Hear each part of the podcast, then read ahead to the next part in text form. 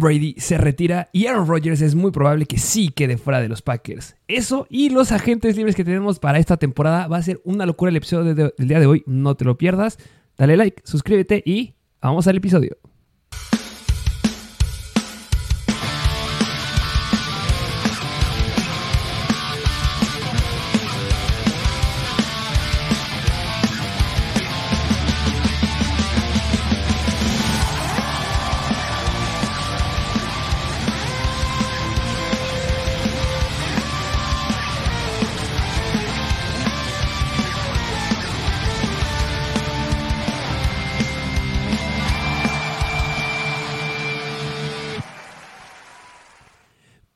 Bienvenidos a un nuevo episodio de Mr. Fantasy Football. Sí, así es. Un episodio que yo creo que va a ser bastante completo. Yo creo que bastante completo porque hubo noticias muy impresionantes recientemente hablando de head coaches, hablando de retiros, específicamente un jugador muy relevante y jugadores que pues van a estar disponibles la próxima temporada, que yo creo que también ese es un tema muy relevante porque si tú eres fan del equipo al que le vaya seguramente tienen una debilidad y pues te puede interesar estos jugadores que van a estar disponibles para que tu equipo precisamente pues lo jalen.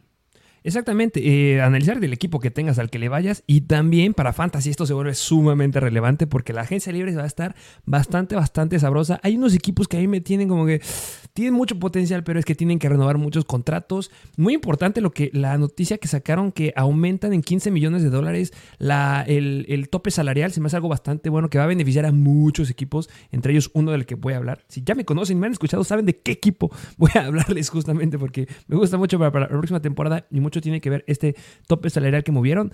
Pero eh, dejaremos eso para después de las noticias. ¿Te parece que nos arranquemos con las noticias que eh, se han dado en estos días? Sí, sí, sí, pero nada más. Bueno, sí, sí, arráncate ahorita lo digo. Vamos a las noticias. Vamos a las noticias de eh, esta semanita. ¿Qué te parece que nos arrancamos por el elefante que está en el cuarto, por lo que todos ya escuchamos, por lo que todos sabemos, por lo que está rondando por todos lados? Eh, ¿Qué más quieren que les diga? Tom Brady. Tom Brady se, retira. Eh, vamos a ver el video y ahorita lo, lo discutimos, ¿te parece? Sí, sí, sí. Good morning, guys. I'll get to the point right away. I'm retiring for good. I know the process uh, was a pretty big deal last time, so when I woke up this morning, I figured I'd just press record and let you guys know first. So uh, I won't be long winded. You only get one super emotional retirement essay, and I used mine up last year. So uh, really thank you guys so much to every single one of you for supporting me, my family, my friends, my teammates, my competitors. Uh, I could go on forever. There's too many. Um, thank you guys for allowing me to live my absolute dream. I wouldn't change a thing. Love you all. Oh, bastante, bastante fuertecita esta, esta noticia, muy, muy fuerte. Eh, dato curioso, Es la segunda vez que Tom Brady dice que se retira, justamente como lo dice en el video. Es como todos preparamos un discurso largo y emotivo solamente una vez. Yo lo aventé la temporada pasada. Justamente igual, el primero de febrero del 2022 fue la primera vez que escuchamos que Tom Brady se retiraba. Y primero de febrero del 2023, nuevamente viene la noticia. ¿La definitiva o no la definitiva? ¿Cómo ves? Híjole, pues yo justamente les iba a preguntar cuánto creen que les dure, que le dure este retiro a Tom Brady, pero yo creo que sí, ya es la, ya es la definitiva, porque recordemos que un, un factor importante que él dijo que iba ver si sí seguía jugando o se quedaba en Tampa Bay o se fuera al equipo al que se fuera, iba que, era que iba a considerar a sus hijos, que iba a considerar a su familia, y yo creo que es entendible. Digo, tener una carrera tan longeva de 23 años, supongo que te pierdes bastante tiempo con la familia que pues acabó divorciando, pero pues yo creo que ya, esta sí es la definitiva, Tom Brady, yo creo que aquí ya, ya, no, ya no vuelve. Que mira, ya que dijiste lo de divorciando, vamos a entrar en el modo de programa de chismes. Este, justamente un problema que tuvo Tom Brady con Giselle la temporada pasada fue como, yo quiero que te retires, yo quiero que tengas un poquito más de atención con tus hijos y conmigo. Dijo Brady, ¿sabes qué? Soy el coach, me quedo jugando, se divorcian y esta Giselle está saliendo con un eh, maestro de Jiu-Jitsu llamado Joaquín. Este, Y, lo interesante aquí es que Tom Brady sube una par de imágenes, un, conjunto de imágenes a, su Instagram y a sus historias, en donde en varias sale Giselle. En la mayoría salen sus hijos, salen fotos con sus compañeros de equipo, en Patriots y en Buccaneers, con los dos coaches, los dos head coaches. Y en varias también sale esta Giselle. Entonces, si te gusta el chismecito, pues, podría verse a lo mejor ahí, no sé. Yo prefiero al GOAT que a, que a Joaquín. No sé, no sé qué decida ella. Eh, fuerte noticia, ¿eh? Que yo creo que fue muy importante que sí saliera la noticia justamente el día de hoy Tom Brady de que era gente, bueno, más bien de que se retira, porque precisamente iba a ser agente libre y era un jugador que vamos a mencionar, eh, a analizar en el episodio del día de hoy, pero pues se retira y deja una vacante bien importante en este equipo de Tampa Bay, que es la posición de coreback. Y si te preguntas, pues, ¿quién tiene de coreback ahorita Tampa Bay? Es Blaine Gabbert y el otro es Kyle Trask, que, que, que si bien recordemos que Kyle Trask es un novato de ya entra su tercer año, es decir, va a ser agente libre en el 2025 y Kyle Trask era un coreback de Florida. Yo no creo que se vayan a quedar con él. Yo creo que aquí tiene que hacer un movimiento muy fuerte Tampa Bay y se vuelven uno de los equipos con, con la posición de coreback en mayor necesidad. Y no solamente ellos, ¿eh? Toda esa división donde está Tampa Bay, todos tienen un asco de coreback. No, no sé que sea asco. A lo mejor el mejorcito es Matt Corral, que está por ahí. Pero toda esa división, esos cuatro equipos, necesitan un coreback. Y se va a poner bastante interesante lo que pueda llegar a suceder. Ya lo estaremos abordando un poquito. Eh, también hay, jugadores que podrían llegar a jalar eh, otros equipos. Igual lo que se estaba hablando de, de, los cambios que debe haber en las oficinas de Tampa Bay se me pone bastante interesante. Eh, pero bueno, la noticia que vamos a estar escuchando a lo largo de toda la semana es que Tom Brady se retira. Yo creo que ya era definitiva. Veremos qué sucede. Y este otra noticia, ¿o quieres hablar un poquito más de esto? Pues nada más, ¿tú dónde metes a Tom Brady? ¿Crees que es el mejor jugador, mejor atleta, mejor deportista de todos los tiempos o no? Válgame Dios, decir mejor atleta, mejor deportista es fuerte, eh, pero sí es, es, que lo que ha hecho, justamente recordando eh, lo que alguna vez dijo este Julian Edelman, que justamente cuando habían ganado ya su primero o segundo Super Bowl en los Patriots, estaba en el gimnasio Julian Edelman y Tom Brady, y justamente le decía este, este Julian Edelman a, Tom Brady, porque él ponía en un calendario como bien marcado la fecha del Super Bowl, o sea, en temporada baja ya tiene marcado, es la fecha del Super Bowl, decía, vas a, tú lo que quieres es alcanzar a Michael Jordan, y Brady le decía, no, yo quiero ser mejor que Michael Jordan. Y bueno, lo que hizo Tom Brady a lo largo de su, de su, carrera no es poca cosa. A lo largo de la carrera llegó a. Tuvo siete campeonatos de Super Bowl, cinco eh, MVPs en el Super Bowl. Tres veces también fue eh, MVP de la liga. Seis veces estuvo en el equipo All Pro. Llegó a los playoffs en 20 de 21 temporadas que estuvo como titular tuvo en yardas aéreas en temporada regular 89.214 yardas, número uno de todos los tiempos. En touchdowns en temporada regular llegó a 649, número uno de todos los tiempos. En yardas aéreas en playoffs llegó a 13.400, número uno de todos los tiempos. Y 88 touchdowns en playoffs, igual número uno en todos los tiempos, sumamente contundente, no me pueden decir que no es el GOAT, estuvo en, sus 20, esta, esta, esta este, estadística se me hace muy interesante porque lo ponían por décadas. Tom Brady en sus 20, cuando tuvo de 20 a 29 años, 21.564 yardas este, por pase, 147 touchdowns y tres, temporadas que tuvo el campeonato de Super Bowl. En sus 30, 40.018 eh, yardas aéreas, 309 touchdowns por pase y dos victorias de Super Bowl. Y en sus 40, 27.632 yardas aéreas, 193 pases de touchdown y dos campeonatos de Super Bowl. Valga mi Dios. Tres décadas, tres...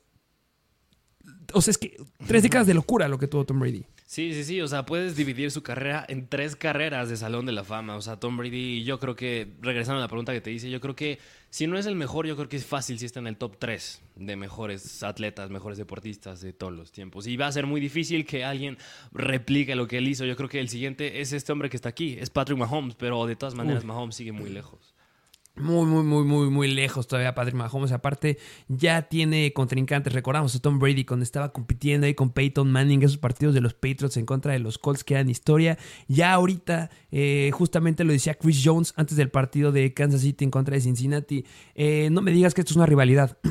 porque la rivalidad es cuando han ganado los dos equipos. Y antes que fuera el partido este fin de semana, solamente había ganado Cincinnati. Ahora ya gana eh, los Kansas City Chiefs. Y ahora, según lo que nos dijo Chris Jones antes de empezar el partido, ya tenemos una rivalidad. Y lo que los agarrones que se van a dar Patrick Mahomes y Joe Burrow a lo largo de los años va a ser una locura. Yo creo que son los dos mejores. Y, Joe Burrow quedó calificado como de los mejores en playoffs. Entonces, estos dos eh, van a ser historia también. Cañón, pero pues como lo dijiste, la noticia de la semana va a ser que Tom Brady se retira, pero bueno, pues sin más que decir, ahora sí, si quieres, vamos a la siguiente noticia que nos trae. Sí, dejando pasar que ya eh, el, Salón de la Fama de 2028 ya tiene a dos leyendas y dos lugares asegurados, uno Tom Brady y el otro JJ Watt. Me gustaría cambiar un poquito y darle un poquito una vuelta a, esta noticia que la vamos a mencionar porque pegó bastante bien ahí en Instagram, que les gustó eh, la marca de ropa Obo de, del buen Drake. Eh, va a tener una, colaboración con la NFL, van a sacar una marca de ropa con todos los equipos, es más algo bastante interesante, van a sacar cosas bastante buenas por ahí. Sí, que justamente yo creo que si les llegó a gustar es porque pues puedes ahí alburar muy bien con el nombre de la compañía de Drake. ¿Qué es Obo? Ahí lo dejamos. Siguiente noticia, Sean Payton. Sean Payton ya tiene equipo. Sean Payton llega a los Denver Broncos. ¿Qué me puedes decir de esta, de esta noticia? Pues mira, lo que muchos comentan es que podrá Sean Payton hacer a Russell Wilson el siguiente Drew Brees o perfil similar a Drew Brees. Es una, una, pregunta bastante complicada porque, mira, no, niega, no se puede negar el talento que tiene Russell Wilson y además tiene las armas, tiene a Jerry Judy, tiene a Cortland Sutton, tiene a Tim Patrick, tiene a KJ Hamler y tiene ahora a Greg Dulcich y sin mencionar al gran running back que tiene que es el buen Javonte Williams. Es decir, tiene una ofensa armada por todos lados. Yo creo que aquí nada más la duda es qué tanta química puedan llegar a tener, si pueden tener buena comunicación y a diferencia de Nathaniel Hackett, Sean Payton es un jugador, es un jugador, es un coach que ya trae experiencia precisamente de ser head coach y de ser coach y ya sabe cómo manejar a un equipo que ya ha llegado al Super Bowl, que ya ha jugado bastante tiempo en playoffs, que ha tenido temporadas ganadoras. Y pues yo creo que el talento de Drew Brees a Russell Wilson lo tiene, el talento de Michael Thomas a un Cortland Sutton, Jerry Judy lo tiene, y el talento de Alvin Kamara a Javonte Williams también lo tiene. Así que, bueno, y la defensiva, no está más mencionarla, que igual es una de las mejores defensivas de la liga, ahorita la de los Broncos. Y, no solamente eso, ¿eh? en Fantasy yo creo que todo es muy, muy bueno. Acabo de decir todos los nombres que, no vale la pena que lo repitamos. Bueno, pero, Jerry Judy se viene una locura. Recuerden lo que estaba haciendo este Sean Payton con Michael Thomas. Jerry Judy tiene mucho talento. A lo mejor mucho lo dejamos pasar atrás porque ha tenido lesiones y porque no ha sido muy relevante en las últimas temporadas. Pero ese hombre es bastante talentoso después de lo que vimos en college. Javonte Williams, tenemos un Alvin Camara potencial. Los números que hacía este Alvin Camara cuando estaba con Sean Payton eran una locura. Y sin lugar a dudas, Javonte Williams tiene las características de ser un corredor que también tiene potencial aéreo y eso es lo que hace Alvin Camara. Entonces, lo que puede llegar a hacer con estos dos dependiendo de cómo llegue de salud de Amonte Williams y ojo, lo que pueden llegar a jalar después del draft de este año, que también hay corredores bastante interesantes ahí, que agarren un corredor en la cuarta, quinta ronda, vean lo que hizo Isaiah Pacheco, un corredor de séptima ronda y lo que está haciendo ahorita, pueden hacer cosas bastante interesantes ahí justamente con Sean Payton, los New Orleans Saints. Sí, y, mira, si quieres enfatizar un poquito más en fantasy, yo creo que el tema relevante puede ser a quién va a ser, a quién le va a gustar a Sean Payton usar como el wide receiver desde el slot, porque si Michael Thomas en fantasy se caracterizaba por algo, era por la, la, cantidad abismal de recepciones que llegaba a tener precisamente desde el slot. De hecho, lo criticaban mucho que hacía puras rutas de slant, así que es algo a ponerle el ojo en fantasy la siguiente temporada bastante, bastante interesante. Y bueno, pues lo que todos quieren ver con, con este, este señor, esta dupla que vamos a ver aquí con Sean Payton y Russell Wilson va a ser una locura. Eh, nuevo head coach. No solamente son eh, los Denver Broncos los que tienen nuevo head coach, Demeco Ryans, el coordinador defensivo de los San Francisco 49ers, llega a Houston y es su nuevo head coach. Híjole, que mira, yo de verdad no sé si Houston ha hecho buenas decisiones con la posición de head coach. Esa es mi perspectiva personal. Yo creo que desde que tenían al coach anterior, a Lobby Smith, desde el mismo Lobby Smith, yo creo que hicieron un gran trabajo. Es decir, tampoco los puedes criticar del todo considerando el talento que tenía Houston. Es decir, estás hablando de un equipo con Davis Mills de coreback, estás hablando con un equipo que ni siquiera tenía running back, antes de Damian Pierce, su running back titular, era precisamente Rex Burhead y Daryl Ogumbowale, incluso David Johnson, y con un core de wide receivers que pues nada más el relevante era Brandon Cooks. O sea, yo creo que no pudiste haber criticado mucho a Lobby Smith. Yo creo que dentro de lo que podía hacer hizo un gran trabajo. Espero no le toque esa misma historia a The Make Ryans, que bueno, mínimo ellos ya tienen un pick alto en el draft. Yo creo que tienen que apuntar a CJ Stroud, a Bryce Young o a Anthony Richardson, que pues son los tres quarterbacks más relevantes en el siguiente draft. Sí, lo dijiste bastante, bastante bien. Eh, hay jugadores que se les van ahí a esos Houston Texans. Eh, bastante interesante lo que se pueda plantear con este de Meon Pierce. Yo lo llegué a decir al inicio de la temporada pasada porque nos hacían muchas preguntas de Dynasty. Yo la verdad considero que Damian Pierce no era un corredor que fuera lo suficientemente bueno para que lo jalaran en Dynasty. Este tipo de corredores que son de las últimas rondas y que empiezan a tener volumen por las características del equipo y no tanto por las características del jugador. Que no estoy diciendo que Pierce sea malo, pero no tenía características que podríamos llegar a ver en un Brice Hall, un Javonte Williams o cualquier corredor que era de los últimos. Yo creo que Damian Pierce se va a ir para abajo. Yo creo que van a empezar a draftear otros jugadores. Tienen que renovar este equipo. Tienen que usar de una forma muy inteligente ese primer pick que tienen de primer round estos Houston Texans. Eh, pero bueno, eh, se me hace muy interesante y lo, que me gustaría decirles son las estadísticas de lo que logró en esta última temporada de Meco Ryans con la defensiva de los San Francisco 49ers. Fueron la segunda mejor defensiva en yardas permitidas por acarreo, permitido 3.4 yardas por acarreo, se me hace algo bastante, bastante eh, bueno. Y también eran la segunda mejor defensiva en yardas permitidas por juego terrestres igual y fueron la octava mejor defensiva en cantidad de sacks tuvieron 44 sacks y eh, fueron la cuarta mejor defensiva en cantidad de presiones con 297. Y hay una estadística que se llama EPA, que es como que la cantidad de puntos que se pueden llegar a esperar por jugada eh, de las defensivas. Es un promedio que llegaron a hacer desde 1970, ahí el, el que estaba ahí con Cincinnati, pero lo que te quiere decir es que eh, promediando o viendo en qué zona del campo están, dependiendo del tipo de jugada, dependiendo del tipo de down, qué probabilidad o qué cantidad de puntos podrán llegar a, meterles a esta defensiva. Y pues en este aspecto, en esta estadística, son la número uno. Veremos lo que puede llegar a ser en esta, en esta defensiva. Y em, pues poner, me gustaría poner lo que, lo que puso este JJ Watt, que no podemos dejar pasar, que justamente fue compañero de, de Meco Ryan. Eh, le gustó mucho. Eh, se le hace que es uno de los mejores con la, fan, eh, con la fanaticada que tiene Houston. Se le hace que puede llegar a hacer cosas bastante, bastante buenas. Y lo califica como un gran líder y uno de los mejores compañeros que ha tenido el buen JJ Watt. Y pues bueno, va a ser bastante interesante lo que puedan lograr aquí lo este, de Meco en, Houston. Sí, precisamente. Va a ser interesante que, yo repito, espero no le pase el mismo que a Lewis Smith o a David Cooley, pero pues yo creo que Demeco Ryan trae más talento, trae más idea de ser un head coach y esperemos que haga una labor tan buena como lo ha hecho el ex coordinador ofensivo de los 49ers, Robert Saleh, con los Jets. Justamente, y ya que dijiste de los Jets, me gustaría hablar de esto. Otra vez es momento, es llegado el momento del episodio en donde vamos a hablar de Aaron Rodgers. Em, aquí voy, ya, a ver, cómo deben ser las cosas. Cuando llegue Aaron Rodgers a los Jets, los Jets van a ser campeones del Super Bowl. Fin. ¿Por qué considero esto? Número uno, Aaron Rodgers ya lo entrevistaron y él dijo, yo he visto y he escuchado que yo ya no estoy en los planes de los Packers. Es decir, que Aaron Rodgers sí va a salir de los Packers porque lo acaba de decir en una entrevista hace dos días. Cuando llegue Aaron Rodgers a los Jets, vemos un equipo en lo que les hace falta justamente un coreback. La temporada pasada no tenía ningún potencial ahí. Mike White, Zach Wilson, Joe Flaco no tenían las habilidades de poder explotar una ofensiva del calibre que tienen los Jets. Sea, el ataque terrestre que tienen los Jets ahorita se me hace bastante, bastante bueno. Va a estar Hall completamente saludable y ahí combinarlo con lo que puede hacer Aaron Rodgers, porque lo llegaba a hacer con Aaron Jones y lo llegaba a hacer con Jamal Williams en su entonces cuando estaba en los Packers, pueden hacer cosas bastante interesantes por el ataque terrestre y aéreo terrestre que hay con este Hall. Y por el otro lado tienes un Garrett Wilson y que tiene mucho potencial y que la verdad para mí está compitiendo por ser uno de los mejores jugadores novatos de esta temporada, sino que sí se merece ese título de ser el mejor. Y del lado defensivo tienes uno de los mejores cornerbacks, igual que para mi punto de vista apunta a ser uno de los mejores novatos defensivos de esta temporada, el buen Sauce Gardner. Puede hacer cosas muy interesantes. El problema aquí es que los Jets se quedan sin línea ofensiva. Justamente era lo que le estaba comentando del tope salarial, porque de sus 15 linieros que tienen, 10 están fuera para la próxima temporada y para renovarlos tendrían que invertir un exceso de 10, de 10 millones de dólares y eso se pone bastante, bastante feo. Y recordando que la línea de los Jets ha sido bastante, bastante mala comparada a la que tenían los Packers. En esta última temporada, la, línea ofensiva de los Jets quedó en un promedio de en sacks permitidos en media tabla, como eran como la defensiva número 15-17, mientras la de los Packers era la de séptimo lugar. Hace dos temporadas, cuando este Aaron Rodgers fue el MVP, la de los Packers, top 10, estuvo ahí como en el 10.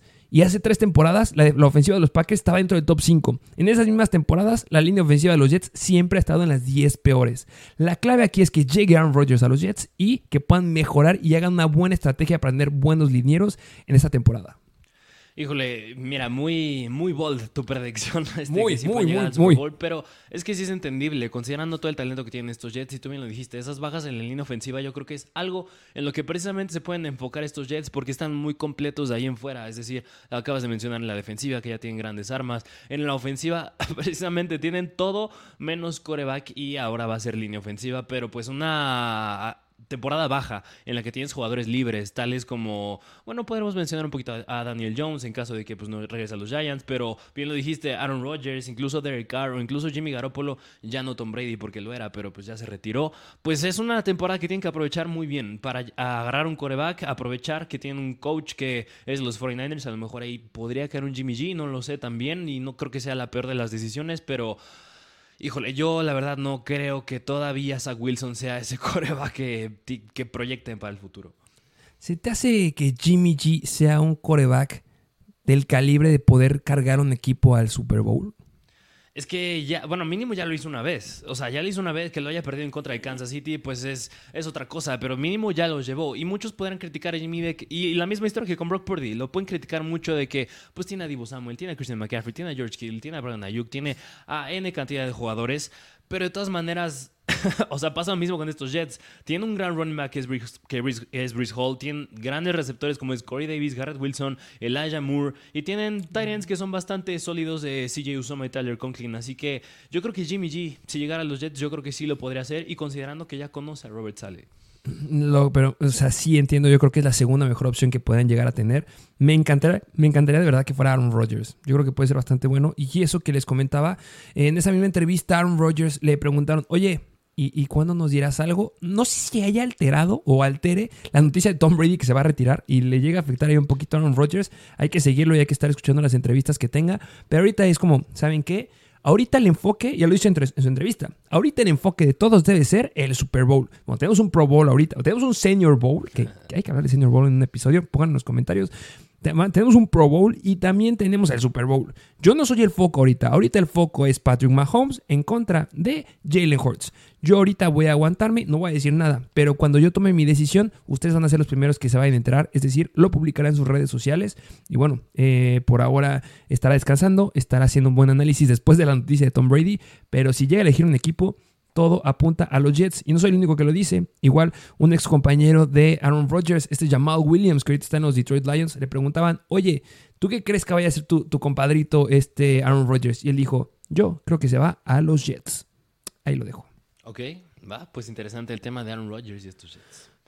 Sí, eh, otra noticia que tenemos. Eh, Damar Hamlin, todos hemos escuchado de Damar Hamlin, lo que llegó a pasar en el partido de Cincinnati, en el penúltimo partido de temporada regular. Eh, está bien, está en su casa, todo bajo control. Y lo que me gusta aquí es que eh, acaba de hacer o va a hacer una colaboración con la American Heart Association, que eh, el programa o lo que van a llevar a cabo ellos dos juntos es en seguir promoviendo el CPR, PCR, eh, la, reanimación cardiopulmonar, aquí en, en, habla hispana es RCP, que eh, la idea es que todos sepan hacer RCP por si se llega a dar una situación de este estilo. Recordemos que lo que le salvó la vida a Damar Hamlin en, en el partido fue que le hicieron un RCP temprano y bueno, pues eh, se me hace algo bastante, bastante bueno que estén ocupando este tipo de situaciones para un bien eh, general.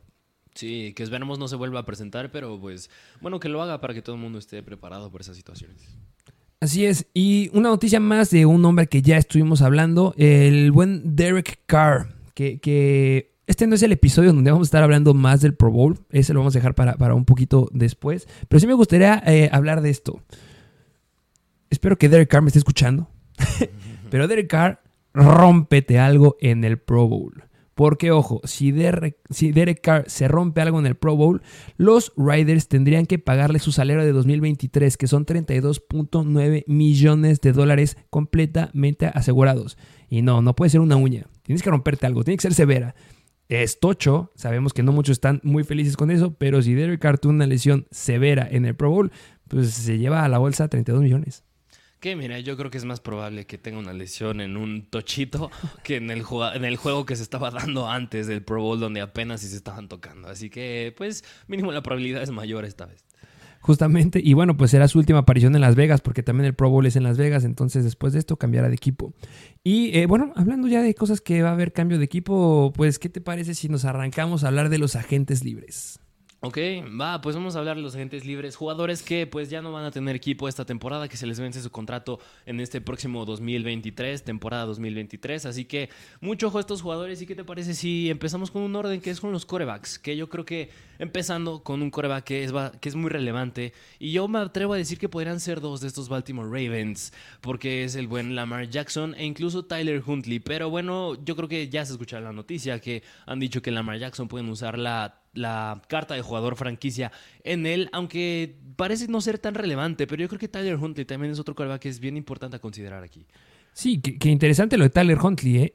¿eh? Josh Allen saca la noticia que él no va a jugar el, Pro Bowl y justamente el que va de coreback titular va a ser Tyler Huntley. Le, bastó hacer eh, lo que hizo con la salida de Lamar Jackson a lo largo de la temporada para llegar al Pro Bowl. Eso es muy bueno para él. Ojalá que le vaya bien y que esto, bueno, es algo bastante bueno en su currículum. Sabemos que es un Lamar Jackson 2.0, eh, pero por doble, ¿no? Que sea mejor. Y, bueno, hay muchos equipos que necesitan eh. Se pone bastante interesante lo que puedan llegar a hacer por ahí. Y sí, Lamar Jackson, pues etiqueta de jugador franquicia es lo que más espera en esta temporada. Sí, justamente, pues Tyler Huntley, un coreback a no quitarle el ojo de encima, que yo creo que tiene gran potencial de estar en el lugar correcto. Otro coreback que yo creo que se me hace muy importante considerar también son los Giants, que es Daniel Jones. Que Daniel Jones igual han dicho que le quieren renovar el contrato, pero no deja de ser un agente libre. Yo espero, yo creo que sí, ¿eh? yo creo que tanto él como estoy con Barkley sí se quedan en los Giants, pero de todas maneras Daniel Jones yo creo que pues no deja de ser un agente libre y en caso de no poderle llegar al precio tanto a él o Saquon, pues a lo mejor y cae en otro equipo. Sí, eh, la verdad, eh, no, no se me hace que tenga una gran, un, gran potencial Daniel Jones. Daniel Jones es un tipo de coreback que tiene que entrar a la ofensiva correcta. Es decir, alguien que lo use como lo estaban usando al final de temporada eh, los Giants. Y bueno, si no llegaste a ver todos los partidos de los Giants, porque pues, no muchos lo hacían, este, que llegaran a ver justamente el primer partido que tuvieron de Wild Card, en donde Daniel Jones lo dije al inicio del partido, era el mejor corredor que traían los Giants y tiene muy buenas características ahí por este Daniel Jones. No es justamente un características terrestres como las tiene Jalen Hurts, como las tiene em, de repente ahí, no sé, pues un Lamar Jackson, pero sí son características bastante similares a las que puede llegar a tener ahí Josh Allen. Entonces, con una buena línea ofensiva y que alguien le dé unas buenas herramientas aéreas, puede ser algo bastante, bastante bueno Daniel Jones. Muy similar a este Jimmy G, por ejemplo, ¿eh? que tiene que llegar a una buena ofensiva y no te la pueden llegar a formar como son otros, otros tipos de corebacks. Pero pues no, se, pondrá bastante interesante. Sí, qué, bueno que tocaste el punto de Jimmy G, porque Jimmy G también es otro jugador que es agente libre precisamente esta temporada que viene. Y aquí lo hemos debatido en veces. Es decir, ¿tú qué harías si fueras el coach de los 49ers, si fueras Kyle Shanahan? ¿Dejas a Trey Lance, metes a Brock Purdy? Ojalá a otro quarterback, porque yo creo que cada vez este grupo de corebacks, este cuarto de corebacks, es demasiado frágil. Yo creo que independientemente tengas a Brock Purdy o Trey Lance, necesitas traer a otro jugador. Jimmy G no va a estar ahí. Así que, pues tú, Jimmy G, ¿cómo ves? ¿Crees que pueda caer en otro equipo? A lo mejor y se queda aquí por la misma fragilidad de este cuarto de corebacks. Eh, eh, lo acabas de decir, ¿eh? justamente van a pensar que me la paso escuchando a Aaron Rodgers, pero es que justamente había otra entrevista en donde le preguntaban a Aaron Rodgers, oye, ¿tú qué viste lo que sucedió justamente con los 49ers en el partido de, de, playoffs? ¿Consideras que ya es necesario que regresemos al, al, antecedente de volver a tener tres corebacks en el roster oficial de los equipos? Porque recordemos que la NFL quitó esa, eso y que solamente puede haber de dos corebacks en, en el equipo y es como, a ver, es que se te pueden romper los dos situación que pasó ahí en los 49ers. Si se les hubiera roto por completo este Brock Purdy, tenía que haber entrado Divo Samuel, un Christian McCaffrey, o recordemos lo que hizo la temporada pasada los Denver Broncos de estar metiendo un cornerback de eh, coreback. Entonces él decía, yo creo que sí, necesitamos regresar justamente a los equipos en donde consideren tres corebacks para el, roster oficial y es donde viene lo que tú me preguntas. Porque Jimmy Garoppolo tuvo un rating de pases completos de 67.2%, por, eh, ciento, o sea, no es, no, es, no es excelente, pero tampoco es tan malo. Tuvo 16 touchdowns, eh, 4 intercepciones en 11 juegos antes de que se lastimara del pie. ¿Podría ser que se quede? Sí, pero también recordemos que ya tiene 31 años si quiere hacer algo relevante en la NFL, Jimmy G tiene que cambiar de equipo. Entonces, yo creo que no se va a quedar. Yo creo que los, los 49ers sí deben de pensar en tener a alguien, no un Jimmy G, a lo mejor un Joe Flaco, por ejemplo, y dejar ir a Jimmy G a algún otro equipo para que, pues bueno, pueda cerrar bien lo que le quedan daños en la NFL. Sí, que bueno, pues justamente si eres fan de los San Francisco 49ers, no te gusta esta noticia. Y esta noticia que voy a decir, a lo mejor no te no es, no es para hoy Pero yo creo que si los 49ers van a tener un año del horror, es en el 2026, es decir, en tres años, no es ahorita. Si tienen que ganar es ahorita, porque ahorita tienen, están llenos de talento en la ofensa. Pero si se van a asustar en un año es en el 2026, porque jugadores tales como Brock Purdy, Trey Lance, Christian McCaffrey, Tylon Travis Price, Divo Samuel y George Kill van a ser agentes libres, así que van a tener una, una gran labor que hacer en cuanto al dinero y los contratos, porque todos estos jugadores se les pueden ir en un solo año justamente tienen que empezar a hacer una estrategia a largo plazo estos 49ers que tienen muy buenos elementos y, eh, bueno, la ofensiva y también la defensiva. ¿eh? En, en, los dos lados tienen que empezarse a poner las pilas. No podemos dejar pasar que Nick Bosa ya tiene que renovar contrato. Y sí, si no hacen bien las cosas, estos 49ers que vimos en el Super Bowl se van a ir muy, muy para abajo. Y yo sí creo que se merecen ganar alguno. Justamente retomando lo que decía George Kittle de qué se siente perder un partido de playoffs si no tienes coreback. Bastante mierda se siente. Y sí, los entiendo, 49ers. Pues sí, y justamente ahí sí pueden ir a buscar al de, liniero defensivo de los Jets, Quinn Williams, que justamente le respondió a, Nick, le dijo a Nick Bosa, ya viste que se siente no tener un buen coreback del otro lado. Y pues sí, porque no tenían coreback estos 49ers, pero en fin, esta es la historia de Jimmy Garoppolo y otros dos corebacks que la verdad se me hacen muy relevantes, que son agentes libres también, que es Henry Smith de los Seattle Seahawks, se han dicho que puede regresar a este equipo nuevamente, y Taylor Heineke de los Washington Commanders, que igual es agente libre esta temporada. Lo de Geno Smith, eh, justamente ya le habíamos tocado en algún otro episodio. Y sí, Geno Smith ya es agente libre, pero sí se espera que lo lleguen a renovar ahí, justamente los Seattle Seahawks. Eh, su tasa de porcentaje de pases completos, 69.8%. Se me hace algo, algo bastante bueno. Y pues su rating fue del sexto mejor de todos los quarterbacks de la NFL. No todos nos esperábamos esto que llegó a ser el buen eh, Geno Smith, pero pues bueno, él, por ejemplo, tiene las herramientas, tiene muchos elementos alrededor que le pueden llegar a funcionar bastante bien a los Seattle Seahawks. Eh lo que se pone interesante es que tiene un pick bastante temprano en este draft. ¿Crees que va a ir por un coreback? Mejor te quedas con Gendo Smith, haces un cambio porque hay otros equipos que también necesitan coreback y seguramente te van a dar hasta los calzones por ese pick que tienes. Ah, no lo sé. ¿eh? Híjole, no sé si en el draft vayan por un coreback, pero sin duda yo creo que sí tendrías que buscar otro. A pesar de que Geno Smith hizo una gran labor y llegaron a playoffs, no siento que Ken Smith no tiene el talento y no tiene la habilidad y no tiene esa chispa de ser el coreback que te puede llevar al Super Bowl, que pues yo creo que es a todo lo que a lo que todo equipo aspira. No creo que Ken Smith sea esa clase de coreback así. Yo creo que yo creo que no sé si en el draft, pero sí tienen que apostarle a algún otro coreback. Pues sí, mira, 4.282 yardas aéreas, 30 touchdowns y 11 intercepciones. 11 intercepciones fueron lo que logró Geno Smith esta temporada. Justamente. Y pues mira, estos son los quarterbacks que tienen, pues ya. Ah, no, mira, se me está escapando uno más que. ¿Cómo ves a Josh Johnson? Justamente, Josh Johnson. Este, yo creo que hombre bastante relevante que después de su aparición en los playoffs llegó más lejos que muchos.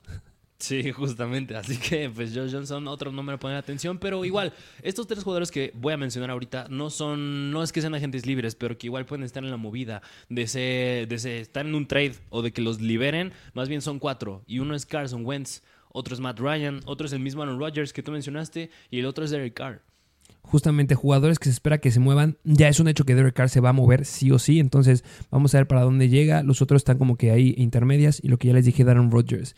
Y, fuera de estos jugadores que acabas de mencionar, a mí sí me gustaría hablar de otros a los que ya se les acaba su, contrato y que van a ir por el dinerito. Joe Burrow. Joe Burrow va por su. Ahora sí puede ir por su contrato oficial. Justamente esta clase, este, este, estos corebacks que llegaron de, del año donde llegó Joe Burrow, ya este, se les acabaron las opciones y deben de ir por un contrato bastante, bastante largo. El único que no entra ahí fue Tuatago Bailoa, porque Tuatago Bailoa tenía ahí un, un, detallito en su contrato porque tenía el problema de las lesiones, entonces él todavía se va a aguantar. Eh, bueno, ya le renovaron, ya lo extendieron ahorita y este, bueno, el año pasado. Y pues Joe Burro va a ser un gran contrato que va a caer esta temporada. Muy interesante el dinero que le puedan llegar a ofrecer. Sí, precisamente que, mira, hablan, ya me voy a adelantar un poquito, pero hablando de estos Cincinnati Bengals, ellos van a tener una baja importante esta, este próximo año que viene. Más bien son dos. Y una es Samaje Pirine, que también es agente libre, y el otro es su Tyren, es Hayden Hurst, que también es agente libre. Así que tiene una gran labor que hacer en la ofensa de estos Bengals bastante interesante lo que tengan que armar y lo que puedan hacer porque tienen mucho potencial de ahora sí poder ganar el Super Bowl. La próxima temporada tienen todavía el potencial, aunque también este, ya tienen eh, eh, bajas interesantes también en la, en la, en la defensiva. Jesse Bates, eh, el safety que le, le, dieron la etiqueta de jugador franquicia esta última temporada, te le acaba el contrato y pues este es un hombre que necesitas renovar en tu equipo. Entonces, por la ofensa y por la defensa se ponen las cosas complicadas y para los Bengals. E incluso llega a haber un rumor por ahí, ¿eh? que si no se ponen pilas estos Bengals, que es hablar de T. Higgins. Que T. Higgins, no, no, es que este año 2023, sino el próximo año se le acaba su contrato. Pero es que, a ver, tienes un Jamar Chase y un T. Higgins. ¿Tú crees que no va a haber otros equipos que a lo mejor y podrían llegarle más al precio de T. Higgins, que sin problema yo creo que puede ser el wide receiver uno de varios equipos? Sin lugar a dudas puede haber alguien que le ofrezca algo más atractivo. Lo que pasó con este Justin Jefferson. Lo que ha pasado con Melvin, con Justin con Stephon Diggs. ¿Recuerdas cuando estaba ahí en, los Vikings que era sumamente relevante? Nadie le estaba prestando atención y que dijeron, ah, sí, toma, te lo doy, este Bills, que se lo dieron casi, casi regalado. Y la locura que ha sido Stephon Diggs. Ese es el potencial que tiene este T. Higgins. Que, justamente, mira, mencionar, por mencionar algunos equipos que tienen, que están bastante vulnerables en la posición de wide receiver, uno es los Atlanta Falcons, que nada más tienen a Drake London y, bueno, Kyle Pitts los Green Bay Packers, que al enlazar ya también es agente libre, los Houston Texans y los New England Patriots. O sea, estos cuatro equipos necesitan, están urgidos de un wide receiver uno y yo creo que T. Higgins pues, podría ser su respuesta. ¿Y qué me dices de los Saints? También los Saints. Los Saints que Jarvis Landry también ya es agente libre y pues bueno, Michael Thomas la historia de toda la vida. Houston también, que Brandon Cooks era el único que tenían y se, va, se rumora que va a cambiar de equipo los mismos Tampa Bay Buccaneers tienen que empezar a, pensar a futuro, porque claro que tienes a Chris Godwin, tienes a Mike Evans, pero no fueron muy relevantes y ya tuvieron muchas lesiones que podrían llegarse a lastimar en el futuro. ¿Y quién, o sea, por quién estabas eh, buscando para ayudar a Tom Brady? Tenías solamente a secunderos, tenías a, a, Scotty Miller, por ejemplo. Entonces, hay muchos equipos que podrían ofrecer algo muy, muy bueno por T. Higgins, la verdad. Sí, precisamente, así que muchos equipos vulnerables en la posición de wide receiver, pero bueno, pues esta es la historia de los Bengals que va a ser interesante verlos, qué, pueden, qué movimientos hacen en los próximos meses e incluso pues años. Pero vámonos a la siguiente posición, que es la de los running backs, donde aquí hay agentes libres bastante interesantes y vamos a empezar por unos que no son tan potentes, pero creo que merece la pena mencionar su nombre y uno es Devin Singletary de los Buffalo Bills. Devin Singletary, que justamente fue cuando estábamos eh, peleando el inicio de la temporada pasada de, a ver, Devin Singletary le bajaron muchísimo la carga de trabajo, estaba este Zach Moss quitándole mucho rol. Yo creo, pensamos que ya con la llegada de James Hook ya fuera un, desplazamiento por completo de Devin Singletary, pero no. Empezamos la temporada viendo un Devin Singletary completo y jugando a todo lo que daba. Desplazaron a Zach Moss, terminaron mandándolo a, los Indianapolis Colts y Pevero Vimos cómo iba aumentando este James Cook cada vez poco a poco su trabajo y pues anotó en sus últimos partidos que tuvo ahí con los Bills. No sé si estén listos para hacer el cambio generacional y darle la bola por completo a James Cook. Yo creo que le falta pulirse un poquito más y a lo mejor y si le dan un añito ahí a, a Devin Singletary. Porque considerando los nombres que hay disponibles de corredores, veo complicado que alguien vaya a dar mucho por Singletary. Sí, justamente que, bueno, ese fue un nombre bastante débil, pero vámonos a un nombre que yo, bueno, bueno, voy a empezar por uno de estos tres que la verdad me impresionan mucho. Y uno es de los Cleveland Browns y uno es Karim Hunt. Justamente Karim Hunt, que para muchos, bueno, a mí me impresiona muchísimo porque cuando lo veíamos jugar en Kansas City era sumamente relevante. E, e, es un gran corredor, de verdad. Y, llega a, Cleveland y, va a ser de, y va de secundario de Nick Chubb donde sí en ciertos partidos lo llegaron a ocupar, que era el potencial que tenía del ataque aéreo terrestre ahí de los Cleveland Browns. Pero yo nunca volví a ver un Karim Hunt 100% explosivo y es un jugador que me gusta bastante y lo esperábamos que lo cambiaran justamente al inicio de la temporada baja de la temporada pasada y no pasó. Pero yo creo que sí va a haber equipos bastante interesados en Karim Hunt porque no creo que le salga tan caro.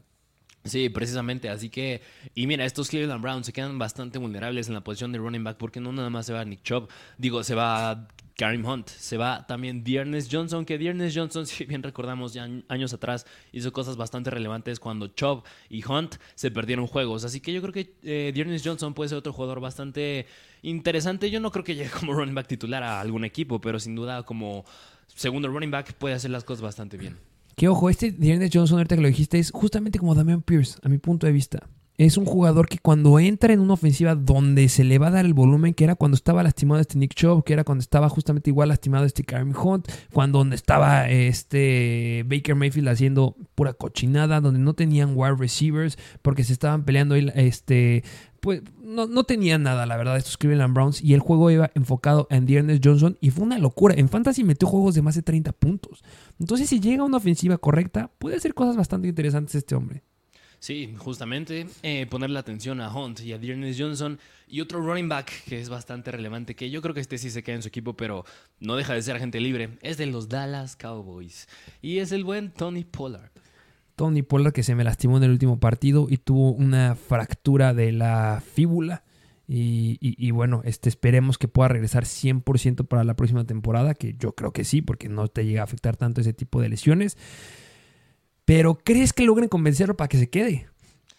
Pues es que mira, es lo que han dicho. Han dicho que quieren mantener a Tony Pollard, que quieren que se quede. Y yo creo que aquí deben replantearse muy bien esta pregunta los Dallas Cowboys y en específico Jerry Jones. Ay, por amor de Dios. Porque no puedo, no puedo creer de verdad que prefieras a un Ezekiel Elliott, que él va a ser agente libre en el 2027, nada más como comentario extra. Pero yo creo que 100% tienen que replantearse la pregunta de a quién quieres como running back titular, a Tony Pollard o a Ezekiel Elliott. Todos sabemos que es Tony Pollard. Todos sabemos que es mejor Tony Pollard. En esta temporada logró hacer los récords de su carrera. 1007 yardas, promediando 9.5 yardas por recepción en 39 recepciones. Eso le valió para ganarse un boleto para ser jugador del Pro Bowl. No friegues, Jerry Jones ya, Zeke Elliott ya fue. No va a volver a hacer lo que hizo hace tres temporadas. Tony Pollard es el futuro de los Dallas Cowboys. Los fans de los Dallas Cowboys quieren a Tony Pollard. Todos en fantasy y todos en todos lados queremos a Tony Pollard. Es el único que está aferrado con Zeke Elliott. Sí, que mira, aquí algo yo creo que un punto de esperanza para Tony Pollard y malo para Ezekiel Elliott es que en estos Dallas Cowboys pues ya no está Kellen Moore, que era el coordinador ofensivo, así que aquí hay una vacante de coordinador ofensivo, puede llegar alguien y a lo mejor y puede darle un giro a las cosas, a lo mejor que se le ponga el tiro a al dueño, a Jerry. Uf, es que de verdad todos dicen que no se tiene que meter el dueño en cosas del equipo y este es un aferrado. Por eso no ganan, Cowboys. Sí. La verdad.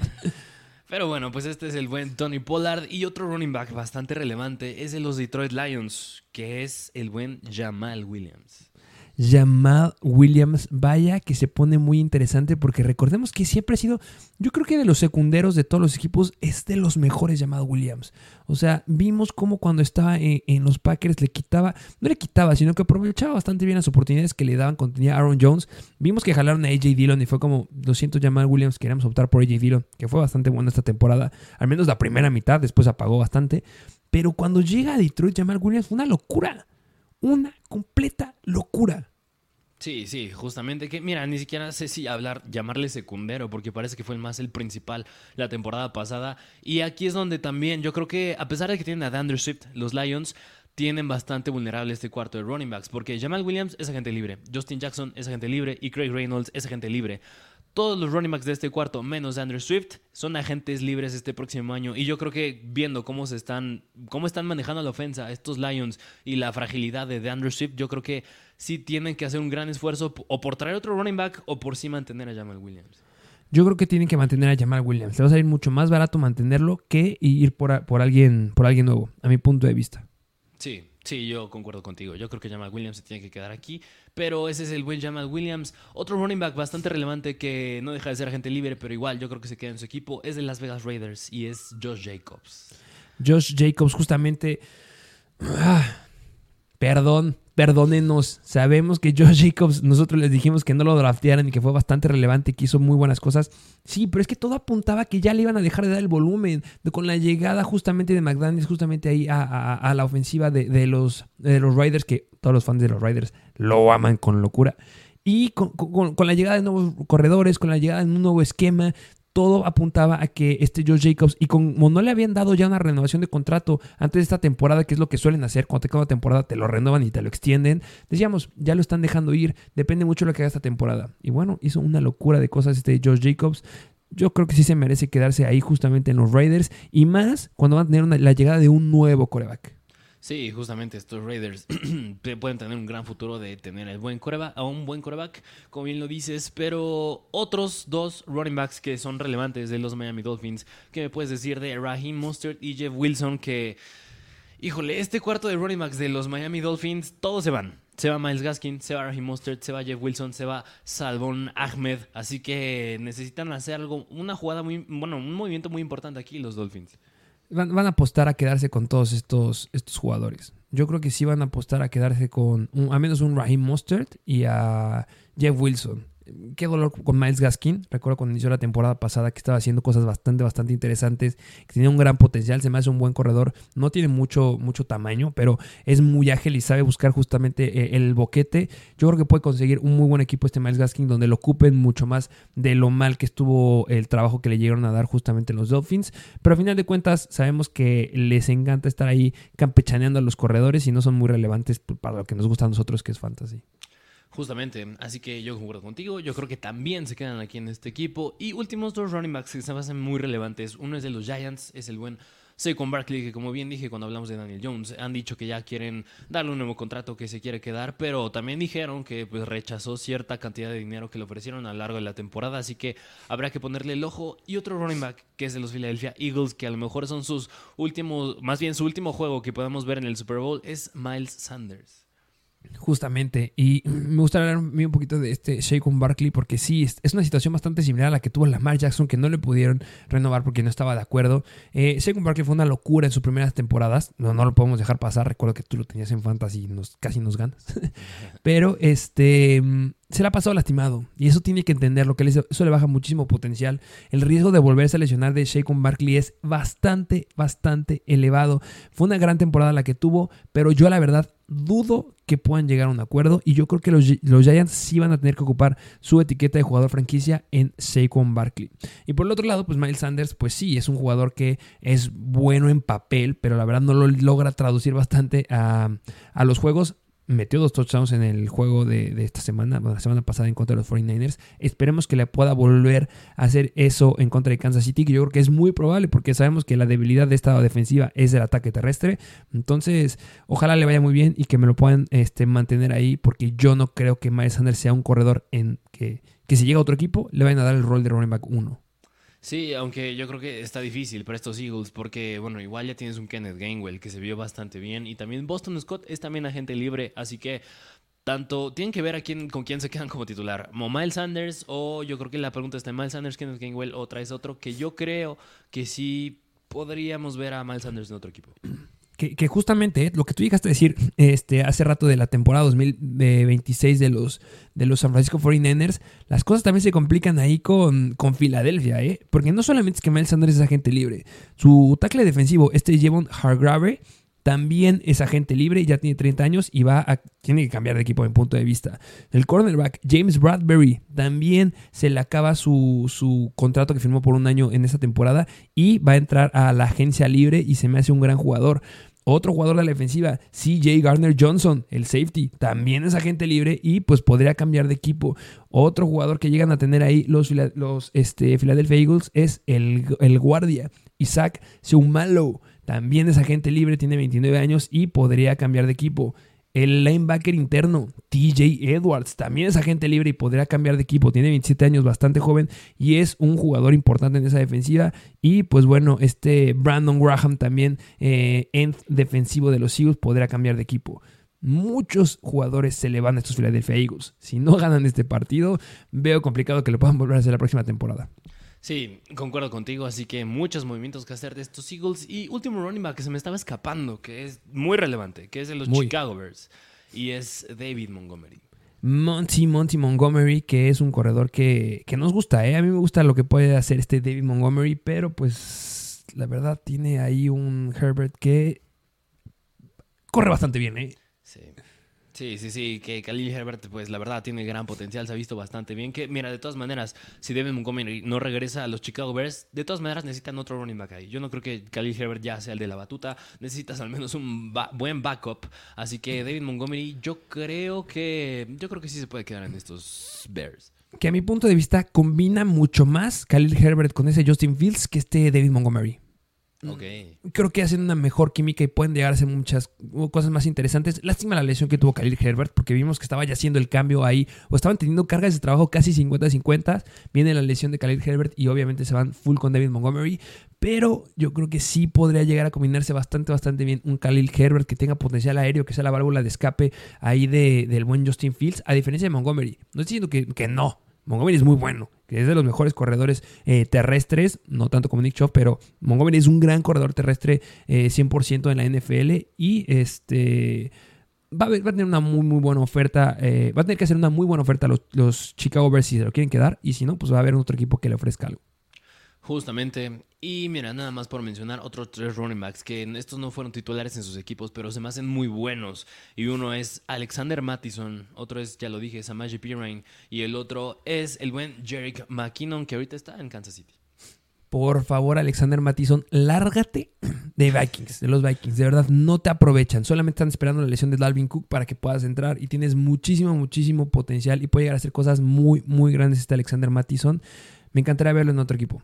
Sí, sí, igual a mí. Un jugador, un talento desperdiciado ahí calentando la banca de Dalvin Cook. Justo.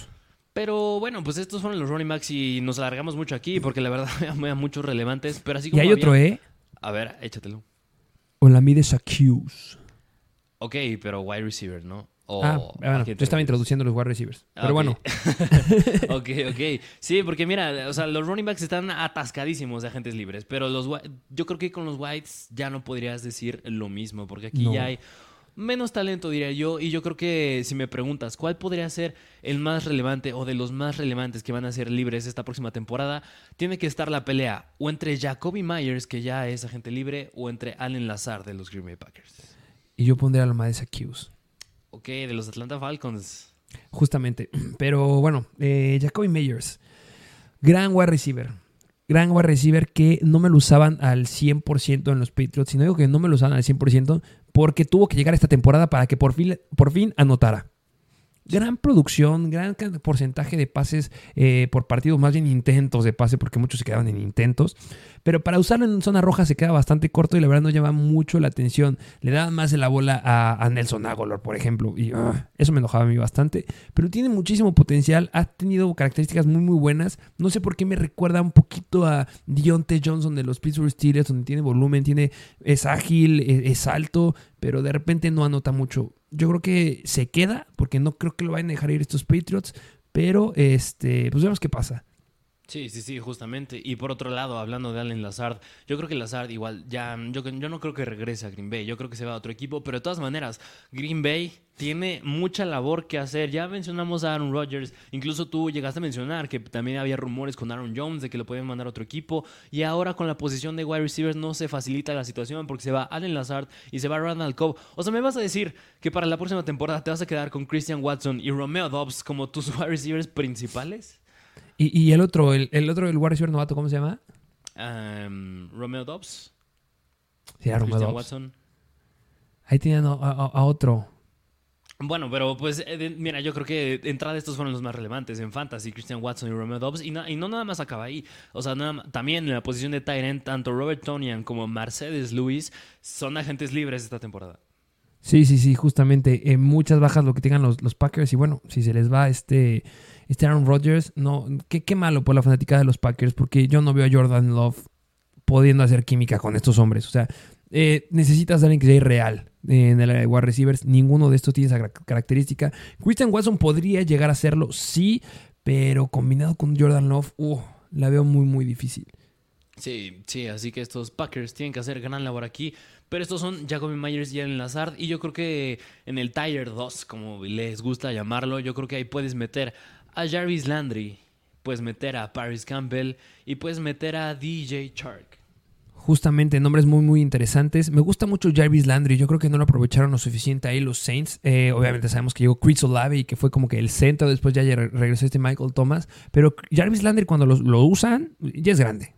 Eso sí se debe decir que Jarvis Landry no es un jovenazo como muchos otros, pero tiene mucho talento y podría llegar a respaldarte como, como, lo llegó, como lo intentó ser Randall Cobb en los Packers. Imagínate que llegara Jarvis Landry a los Packers, llegue a enseñarle ahí justamente a Christian Watson, a, Dobbs. Se me hace algo muy, muy bueno que podría levantar a futuro a tu core de wide receivers. No estoy diciendo que Jarvis Landry vaya a ser el mejor wide receiver del equipo, no, ya es grande, pero sí puede llegar a dar experiencia a, a un core de wide receivers que sea bastante joven.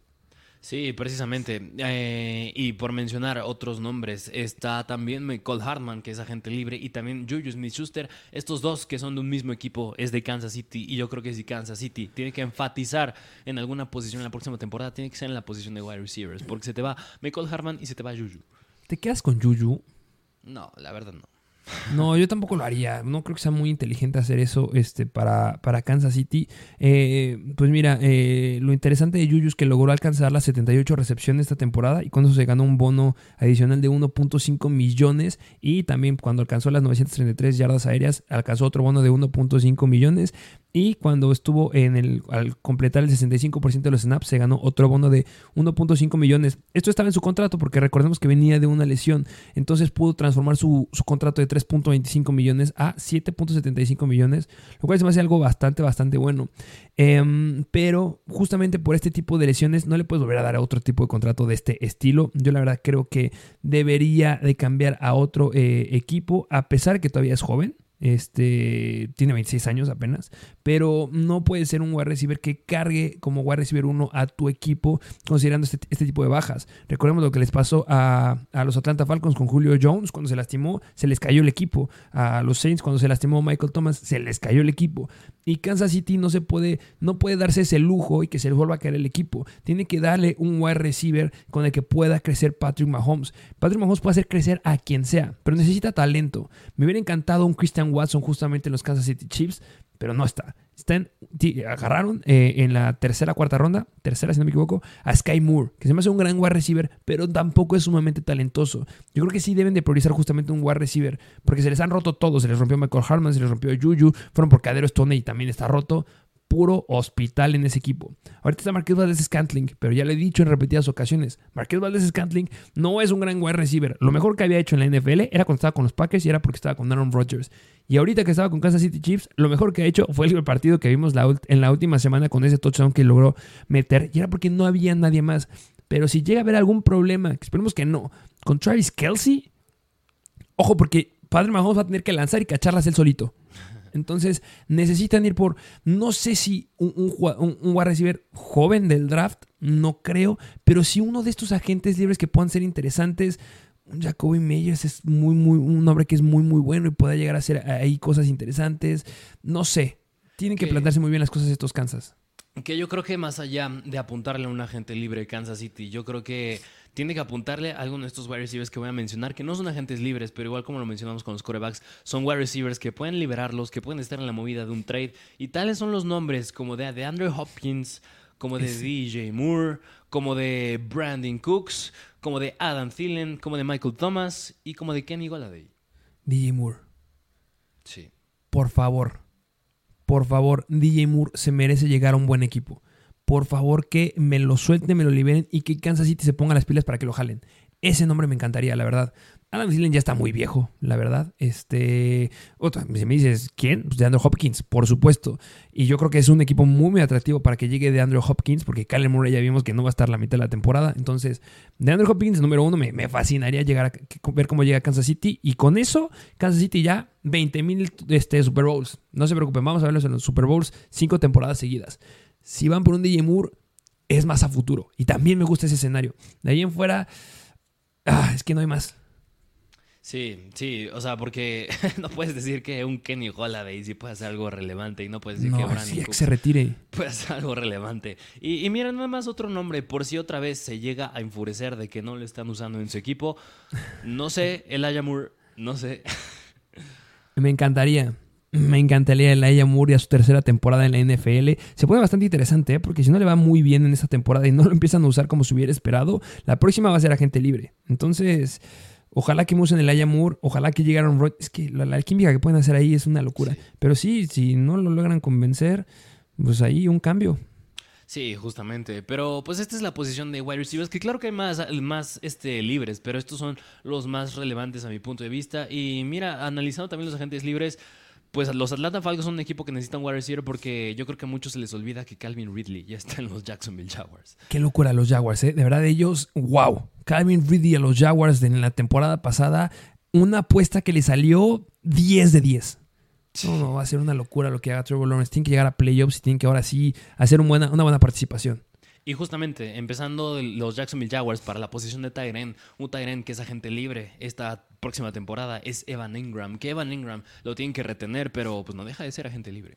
Ah, lo van a retener 100%. Lo jalaron solamente por una temporada que viene de los Giants. Recordemos que uno, eh, vemos las estadísticas aquí este, chistosas, que si en la última década, en este siglo, hemos visto Tyrants relevantes, uno, o, en su temporada de novato, los que habían sido más relevantes, uno es el, la decepción Kyle Pitts, y, el otro, que tuvo una mejor temporada que Kyle Pitts, o muy cercana, fue Evan Engram. Después se apagó bastante y pues no lo usaban lo que, como lo deberían usar este, en los Giants y tuvo varias lesiones. Pero ahorita con Trevor Lawrence está haciendo ver el talento que de verdad tiene con el que llegó de college. Entonces lo van a retener 100% y yo creo que le van a dar un contrato de unos 2-3 años. Sí, justamente, tienen que retenerlo porque están muy completos con él estos Jacksonville Jaguars. Y otro Tyrant que se me hace muy relevante que también es de los Dallas Cowboys y es Dalton Schultz. Este nombre es muy interesante. O sea, de los top eh, agentes libres que yo tengo en mi lista de jugadores, Dalton Schultz es un gran, gran, gran jugador en postemporada. 12 recepciones, 122 yardas, 3 touchdowns en solamente dos juegos. Se va a quedar. Y yo creo que Dalton Schultz va a ser el jugador en donde vayan, van a poner la etiqueta de jugador franquicia los Dallas Cowboys. Sí, sí, justamente no puedes dejar pasar un jugador como Dalton Schultz, que la verdad es la válvula de escape, que bueno, lo fue en su momento para Cooper Rush y en su momento también para Dak Prescott, lo tienes que retener. Y otro Tyrant que se me hace bastante interesante, que yo creo que a ti no te agrada mucho, pero es de los Miami Dolphins, y es Mike Gesicki. Ah, no diré nada, me abstengo de decir algo de este jugador. Que, mira, yo creo que en el lugar correcto, si es, eh, bueno, no creo que no, creo que llegue a un equipo en el que él sea el punto focal, pero Mike Gesicki se me hace, o sea, no puedes dejar pasar que es un Tyrant bastante sólido. Muy, muy sólido. Muy, muy sólido. Sí lo saben usar. Pero bloqueador es pésimo, ¿eh? Bloqueando es una cochinada. Por eso no me gusta mucho. Pero de ahí en fuera, sí, este, cuando lo ocupan de otras características, como lo ponen desde el slot, lo que llegaba a ser Miami la temporada pasada, puede llegar a ser bastante relevante. Justamente, y así como Mike Gesicki es relevante, yo creo que otro nombre que resalta mucho, que igual ya lo mencioné, pero es de los Green Bay Packers y es Robert Tonian. Señor Robert Tonian, que la verdad se ha pagado bastante en las últimas temporadas. Bueno, la última, en esta temporada, pero pues tiene potencial con un buen coreback que no lo va a tener justamente en los Packers. Debe de cambiar si es que quiere tener algo relevante la próxima temporada el buen Robert Tonian. Sí, y otro Tyrant que este no fue el titular en ese equipo, pero la verdad se me un nombre bastante interesante. Es los New Orleans Saints y semana tras semana pues llegó a ser bastante relevante. Es Juwan Johnson. El señor Juwan Johnson, que ahí con Tyson Hill nunca va a llegar a brillar sumamente como un Tyrant eh, full. Pero bueno, es un nombre que yo no creo que cambie de equipo. Yo creo que está haciendo bastante bien las cosas ahí. Justamente tienen que cambiar y tienen que conseguir otro coreback que no sea Jameis Winston, que está rotísimo, y Andy Dalton. Y eh, justamente necesitan un buen talento. Yo creo que Juwan Johnson ha tenido muy buena química ahí y podría llegar a ser muy relevante. Justamente. Y bueno, ya mencioné a Hayden Hurst de los Cincinnati Bengals, que también es agente libre, pero así como hemos mencionado con otras posiciones, un Tyrant que yo creo que podría estar en la movida, que lo pueden liberar y puede ser un trade, es de Las Vegas Raiders y es el mismo Darren Waller que justamente era el rumor de la temporada pasada y el equipo donde se rumoraba que podía haber llegado eran los Green Bay Packers. No vimos ese movimiento, pero bueno, eh, es un jugador que no fue muy productivo esta temporada, se quedó bastante, bastante corto. Yo creo que lo mejor es retenerlo ahí en los Raiders si es que llega un buen coreback, teniendo ahí la dupla de Davante Adams y, de Darren Waller. Es una locura esa ofensiva y puedan llegar a hacer cosas buenas y que bueno, que McDaniel se ponga las pilas, ¿no? Sí, justamente, pero un nombre bien interesante es Darren Waller de caer en el lugar. Imagínate que llegara también a los Jets. No, no, no, no, no, no. Eh, que no sé, yo creo que sería muy, muy caro. Tienen ahí a Usoma y tienen a este Conklin, se hacen buenos Tyrants, no elite como Waller, pero yo creo que esa ofensiva debe centrarse en wide receivers y corredores. Y este Darren Waller es un jugador que tiene que llegar a una ofensiva que la use como usan a Mark Andrews, por ejemplo. No, ahorita no se me ocurre qué tipo de ofensiva pueda llegar a ser. A lo mejor Houston, que ya se replanten las cosas. O, Seattle, por ejemplo. Sí. Eh, ¿Sabes, ¿Sabes a dónde? A los Detroit Lions. A los Detroit Lions. Necesitan que dejaron de ir ahí a TJ Hawkinson. Sí, necesitan un Tyrend ahí para el buen eh, este Jared Goff. Ah, muy interesante las cosas que pueden ponerse ahí también en Detroit. Justamente. Pero bueno, pues estos fueron los agentes libres o tú traes algún otro por ahí que quieras mencionar. Odell Beckham Jr. Odell Beckham, sí, cierto. Sigue siendo agente libre. Él dijo que iba a firmar justamente en postemporada y pues como no llegaron los Giants, que yo creo que era el equipo que más le atraía, mm, pues no. este, hubiera sido muy interesante ver ahí a Odell Beckham en los Giants. Yo creo que hubiera entrado bastante bien, pero pues bueno, tenían ya mucho gasto ahí ese equipo. Y bueno, una posición que me gusta a mí mucho de los Buffalo Bills, agente libre, Jordan Poyer. Ok, ya más del lado defensivo. Sí, del lado defensivo, el safety Jordan Poyer, 32 años, y va a ser agente libre. Ah, eh, um, yo creo que deberían de tener de quedárselo igual, pero podría cambiar de equipo, puede llegar por un muy buen contrato todavía. Todavía le queda un poquito, un par de años. Sí, sí, que justamente ahorita mencionamos puros jugadores que son en posiciones de playmakers del lado ofensivo. Así que si quieren escuchar que enfaticemos un poquito más en alguna posición, en otras posiciones, déjenlo en los comentarios. Pero de primera mano, pues estos son los jugadores que nos, a nuestro parecer son más relevantes que van a ser agentes libres eh, en esta temporada baja siguiente. Muchas gracias por escucharnos. Recuerden que se viene, eh, estamos planteando qué va a ser el próximo episodio. Si quieren que hablemos del Senior Bowl, que se hace muy interesante, o nos vamos directo al Pro Bowl, lo dejamos, pónganlo en los comentarios. Estamos subiendo contenido en TikTok. Vayan a seguirnos como Mr. Fantasy Football y también en Instagram como Mr. Fantasy Football. Igual, y pues dejen en los comentarios qué les parece. Suscríbanse, denle like. Así es, y también en Instagram, arroba Mr. Fancy Football, y en TikTok también, arroba Mr. Fancy Football, que cada vez subimos más y más contenido. Y pues como me gusta decir, dejan su opinión, como tú bien lo dijiste, y tienes algo más que decir. Será todo. Será todo, y pues nos vemos a la próxima.